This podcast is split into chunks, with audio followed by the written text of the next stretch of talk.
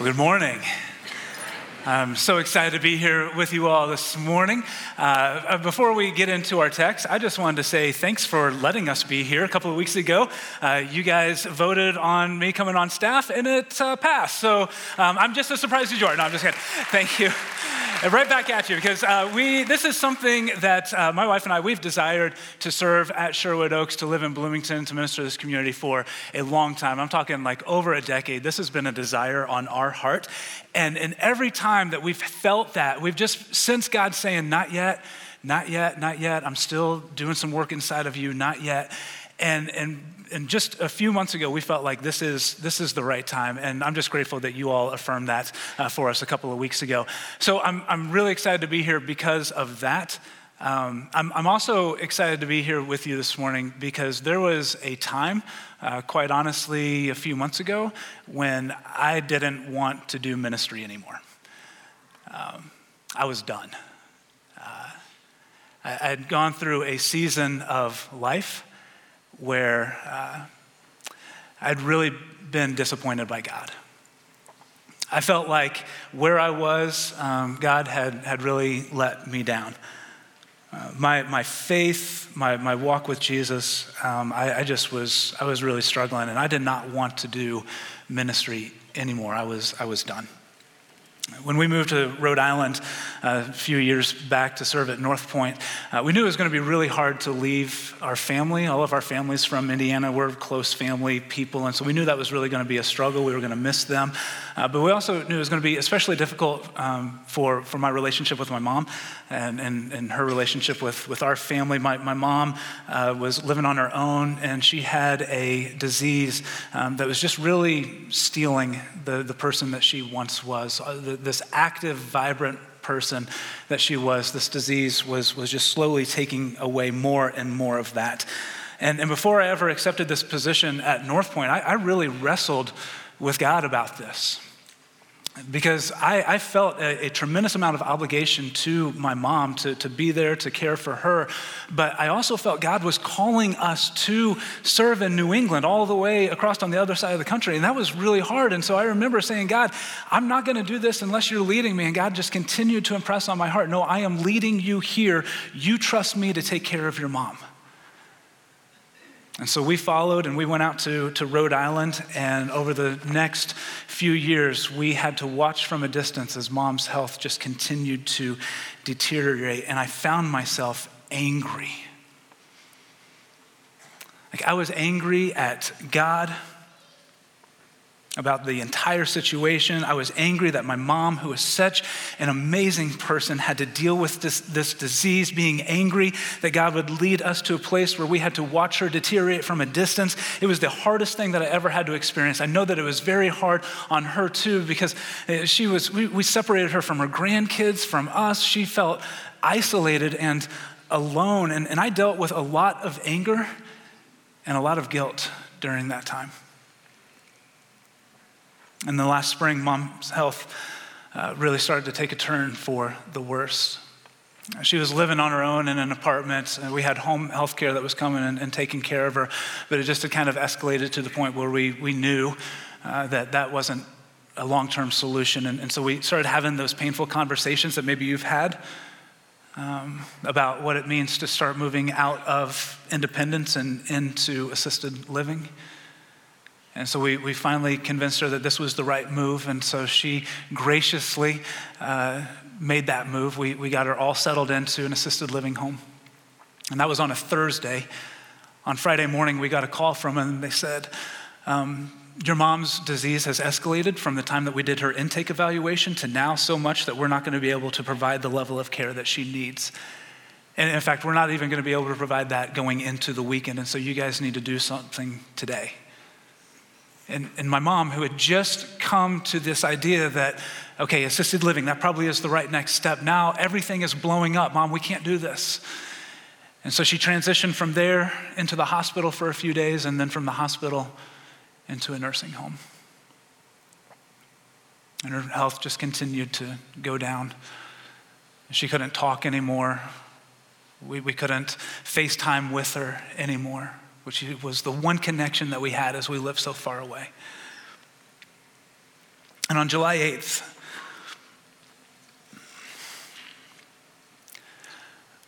I held my mom's hand as she took her last breath, and she passed from this life to the next. And I have a lot of hope.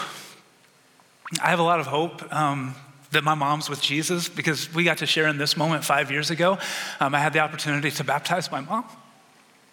And so that helps me to know that she's in a better place. She's healed. As my girls say often when they pray for our meal, Jesus, thank you that Grandma Lynn can walk again. So I know that she's good. But in the months following her death, I continued to wrestle with a lot of anger. A lot of anger towards God. I was angry that he allowed such a sweet, kind, compassionate person to go through something like this. I was angry that my girls wouldn't have a chance to know their grandmother who was crazy about them. I was angry that he led us to a place that made mom feel even more isolated and alone in her final days. I was angry. God had taken something from us. Taken someone. It wasn't just that he had taken my mom. He had taken that time that I could have spent with mom before she passed. And I was mad. And not only was I angry, but I dealt with an incredible amount of guilt in that decision. And during that time, it's not that I questioned God's existence during that time, but I absolutely questioned God's goodness. And to me, what he had done felt cruel, and I was hurt. And to make it even worse, he felt incredibly absent in those months following her death. I would pray and I would cry out to him, and I felt like my prayers would just barely get to the ceiling before they'd fall flat on the floor. I felt like God had abandoned me when I needed him the most. And during that time, I read a little book by C.S. Lewis called A Grief Observed.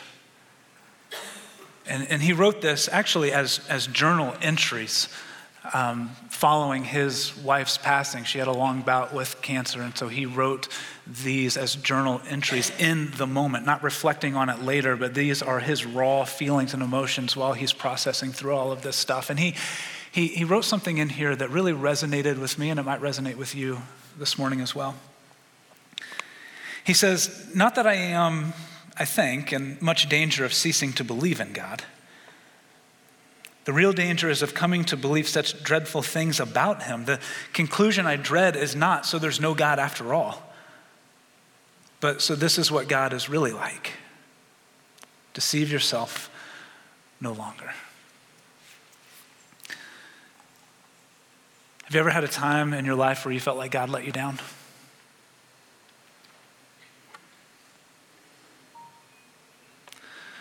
Time when you felt like the curtain had been pulled back to expose God for who he really is.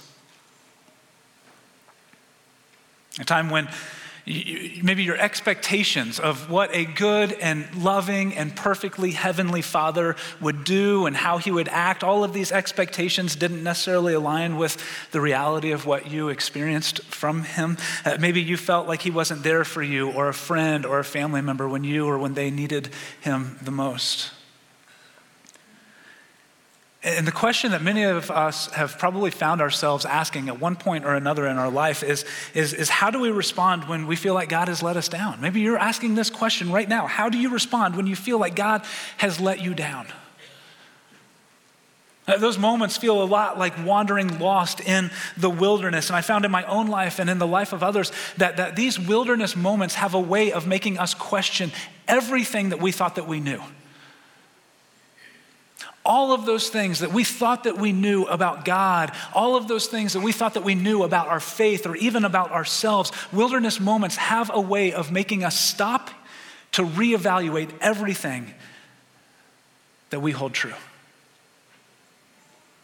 And in our text today, we find a man named Elijah who's experiencing his own wilderness moment. And I think that the lessons that God teaches Elijah has a lot to say to us when we feel like we have been disappointed by God. If you have a Bible, I invite you to turn with me to 1 Kings chapter 19. If you have a Bible app that you like to use on your device, go ahead and turn there as well. Or you can follow along up on the screen here. The words will be up there. 1 Kings chapter 19. A little bit of background to our text while you turn. Elijah was a prophet of God. He spoke on behalf of God, and a lot of times Elijah found himself rubbing up against the cultural norms of his day, and so because of that, he had made a few enemies. One of his greatest enemies just happened to be the queen. You may have heard of her. Her name was Jezebel. And Jezebel had led Israel into idol worship. She was a foreigner who married a Jewish king. And so when she came over, she brought with her her family gods. And one of them that she kind of taught everybody to worship was Baal. And so Elijah found himself a lot of times being commissioned by God to go and speak out against this idolatry. And that created a little bit of friction. Elijah, one time in 1 Kings chapter 18, which we're actually going to look at in just a few weeks, Elijah challenged the priests and the prophets of Baal to a duel with God to see who was the one true God. And God came out incredibly victorious in this duel. God showed his incredible power and his might through Elijah, and he gave him this great victory. And Elijah's probably thinking in this moment that this is finally going to get everyone's attention. Everyone is finally going to stop worshiping this false god Baal and turn to the one true God, Yahweh. But immediately, Elijah runs into the one person who is as committed to Baal as he is to Yahweh. Look at our text this morning, 1 Kings 19, starting in verse 1. Now Ahab told Jezebel everything that Elijah had done and how he had killed all the prophets with the sword. And so Jezebel sent a messenger to Elijah to say, "May the gods deal with me, be it ever so severely, if by this time tomorrow I do not make your life like one of them." Essentially what she's saying is, I'm giving you 24 hours, you better start to run. And that's exactly what Elijah does. Elijah was afraid and ran for his life. When he came to Beersheba in Judah, he left his servant there. And it's not like he was saying, hey, just stay right here, hang out until things pass, I'll come back and we'll continue what we're doing. No, he left him there saying, go back to your family, go back to your home. I don't need a servant anymore because I am done in ministry. I'm leaving this behind. Elijah was thrown in the towel. So he left his servant there while he himself went a day's journey into the wilderness. He came to a broom bush, sat down under it, and prayed that he might die. I have had enough, Lord, he said. Take my life. I am no better than my ancestors. Then he lay down under the bush and fell asleep. Have you ever been in a place like that in your life? A place where all you could do is just throw up your hands and say, I'm done, Lord. I've had enough. Like, I can't do this anymore. And that's where Elijah finds himself in our text. This mighty prophet had stood as boldly as anyone before him for God, but now he is throwing in the towel. This is not what he expected. God is not doing what Elijah thought that he should do. You can almost feel his disappointment coming off of the page. And the question of this text is also the question of our lives when we find ourselves disappointed with God. The question of the text is, how will God respond when we are disappointed in him? How does God respond when we are disappointed in him? I know how I respond when somebody is disappointed in me, maybe in something that I've done or something that I haven't done. My tendency is to either avoid that person, to get defensive, or to do both. Avoid them while I tell everyone that'll listen why I'm right and they're wrong. That's what I do in my more unsanctified moments. But how will God respond to Elijah? Is he going to abandon the prophet who had abandoned him? Is he going to chastise Elijah for his self-centeredness? Or is God going to show himself as a kind, tender, loving heavenly father to his broken servant? Let's pick it back up in the second half of verse 5. Elijah is done and he's taking a nap, which is sometimes the most godly thing that we can do. I'm done, Lord. I'm gonna go take a nap. I can't do life anymore. I'm just gonna go take a nap. Or maybe if you're a parent in the room, I'm done. Kids, go take a nap. Sometimes naps are the most spiritual thing that we can do. And how awesome is that? That the Lord invites us. You know, the very first thing that God did after he created us, he rested. He rested. And he invites us to rest as well. And so Elijah's taking a nap. It goes on in verse 5. All at once, an angel touched him. Now I want to stop right there, because this is the first answer to our question: how will God respond to us when we are disappointed in him? The very first thing that God does is approach Elijah. And what we learn about God right off the bat is that he is a God who seeks us first. He is a God who seeks you. Elijah is running from Jezebel, but he is also running from God. He is angry that God did not come through for him the way that he felt like he should have. And instead of letting Elijah run away, instead of waiting for him to come back, God seeks Elijah out first. In his love and in his grace, God is the one who makes the first move towards Elijah. He has not abandoned him. And listen, I'm telling you, God has not abandoned you either. That if you find yourself in here this morning disappointed, feeling let down by God, I'm telling you, God has not abandoned you, and he will not give up on you. Listen, God's shoulders are strong enough to bear the weight of your disappointment in him. God's shoulders are strong enough to bear the weight of your disappointment in him. It is not going to cause him to run, to give up. That's why Peter tells us to cast all of our anxieties on him, because he cares for you. God is not going to give up on you. He is not going to leave you. We see it in the text. I've seen it in my life. Many in here could stand up and testify to that very same thing today. He is a God who seeks us first. He's also a God who provides for our needs. Look at how God cares for Elijah with this incredible amount of tenderness. Verse 5 again. All at once, an angel touched him, and he said, "Get up and eat." He looked around, and there by his head was some bread baked over hot coals. Now, this is an important detail here. We're not talking about like day-old stale bread. This is fresh baked bread that God is providing for him. And the word that it's used here in the Hebrew, this is actually like a delicacy. It was a sweet bread that oftentimes they would drizzle with oil. This was a treat. God is serving Elijah cake.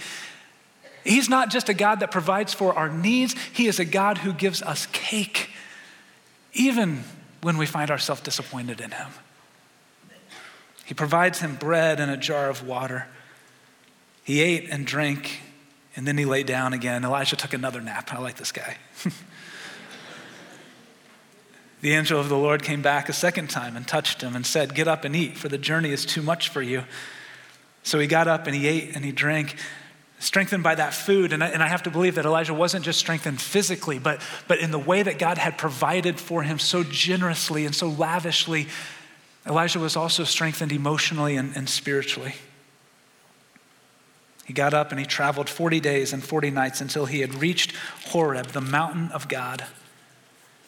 There he went into the cave and spent the night. God tenderly provided for Elijah's needs. And now we see Elijah starting to be renewed and refreshed in his spirit. And he goes out seeking the God who sought him first. And he goes to Mount Horeb, the mountain of God. Now, why is that referred to as the mountain of God? We're first introduced to Mount Horeb in Exodus chapter 3. It is the place where God encounters Moses through the burning bush. Years later, Mount Horeb, also known as Mount Sinai, is a place where God would give Moses the Ten Commandments.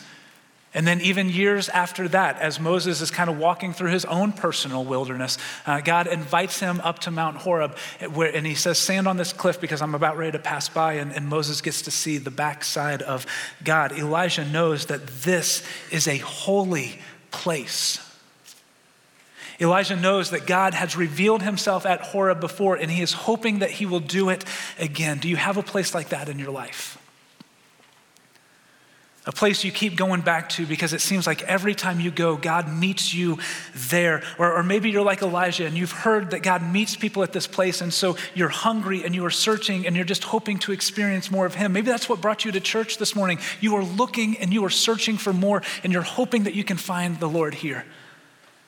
Maybe it's driven you to the mountains or the ocean or to a place of quiet retreat. Elijah is a man who felt let down by God, and he went seeking God in a place that he had been found before, hoping that he could be found again.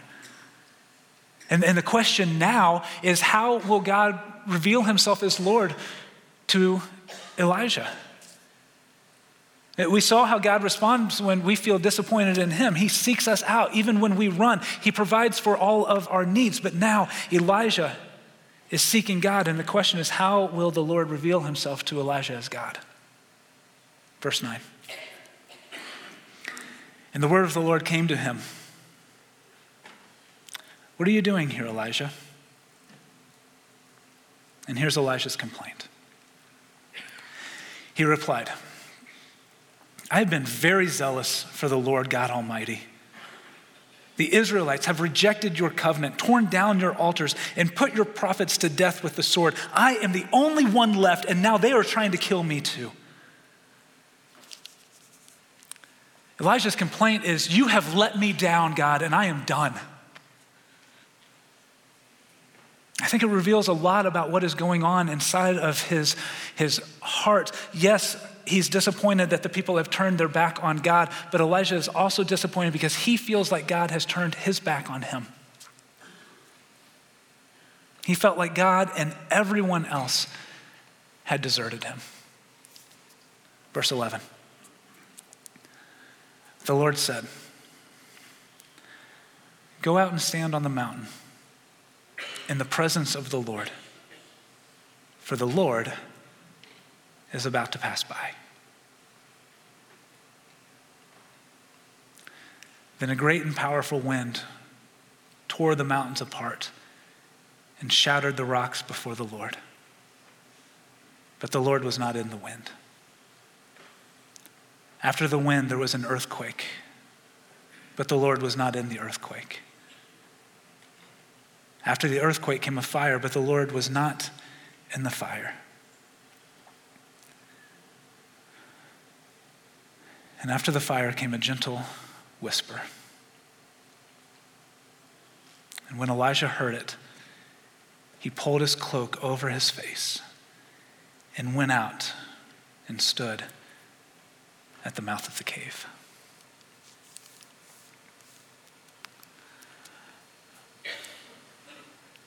God knows that what Elijah needs right now is not wind. It's not an earthquake. It's not fire. Although God could have revealed himself in any single one of those things, Elijah did not need God's power and strength and magnificence. What Elijah needs, what we need when we are in our own times of wilderness, what Elijah needed is to be still so that he could hear the whispering voice of God. What we need in our moments where we feel let down, where we feel disappointed by God, is to be still, to allow God to quiet our hearts so that we can hear the whisper of his comforting voice. In these verses, God shows us that he is a God who quiets our hearts. He's a God that draws us out of the noise, out of the chaos, and he speaks to us in such a way that we have to be still in order to hear his voice. He quiets our hearts. The psalmist says, he makes me lie down in green pastures. He leads me beside quiet waters. He refreshes my soul. God quiets the chaos that we feel in our hearts so that we can hear his voice and we can know him more intimately than ever before. When I read this passage, I think that the winds and the earthquake and the fire, those things represent more about Elijah in that moment than they do who God is. They represent more about what is going on and happening inside of Elijah. It's usually those winds and the earthquakes and the fires that keep us from hearing that still small voice of God. It's the stress in our marriage, in our families. It is the pressures that we feel at work. It is the busyness of our lives. For some of us in here, the thing that keeps us from hearing that voice is the depression that we struggle with. It's our feelings of loneliness. All of those things just become noise that keep us from hearing the Lord. Or maybe it's those times we feel like God has let us down when it really was our expectations of God that failed us. All of these things create chaos in our lives that keep us from hearing the whisper of God. And just as he did in Elijah's life, God is calling us out of the chaos, out of the noise. He invites us into his presence so that this is not something that we can do by our own strength, so that he can quiet our hearts, that we may hear his tender voice in our moment of need.